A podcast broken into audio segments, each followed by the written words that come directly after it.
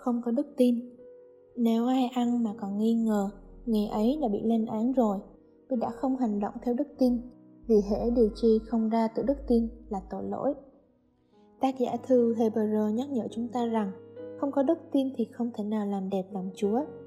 Mỗi khi Chúa mặc khải điều gì, Ngài mong đợi chúng ta tin nơi Ngài và điều chỉnh đời sống của mình cho thích hợp. Điều này có nghĩa là gì?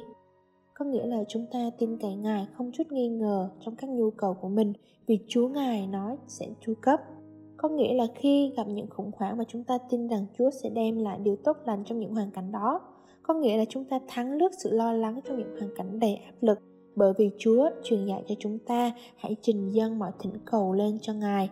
Có nghĩa là chúng ta sẽ không bao giờ phải lo sợ mình sẽ đơn độc bởi vì Chúa đã phán Ngài sẽ chẳng bao giờ lìa xa hay bỏ rơi chúng ta đâu. Có nghĩa là bất kể điều gì xảy ra trong cuộc đời của chúng ta, chúng ta sẽ luôn không bao giờ nghi ngờ tình yêu của Chúa vì Ngài đã cho chúng ta biết rằng Ngài yêu chúng ta bằng tình yêu đời đời. Có những lúc chúng ta cố bào chữa cho những tình trạng thiếu đức tin của mình. Chúng ta biết rằng chúa đã hứa điều gì nhưng chúng ta lại nghi ngờ ngài sẽ làm điều khác biệt trong thực tế đời sống của mình.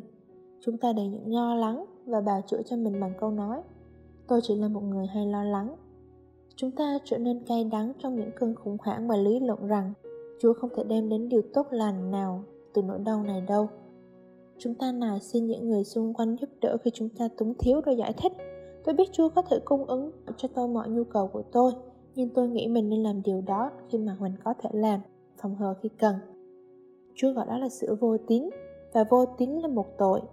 Không có đức tin thì sẽ không thể nào sống đẹp lòng chúa, là thế.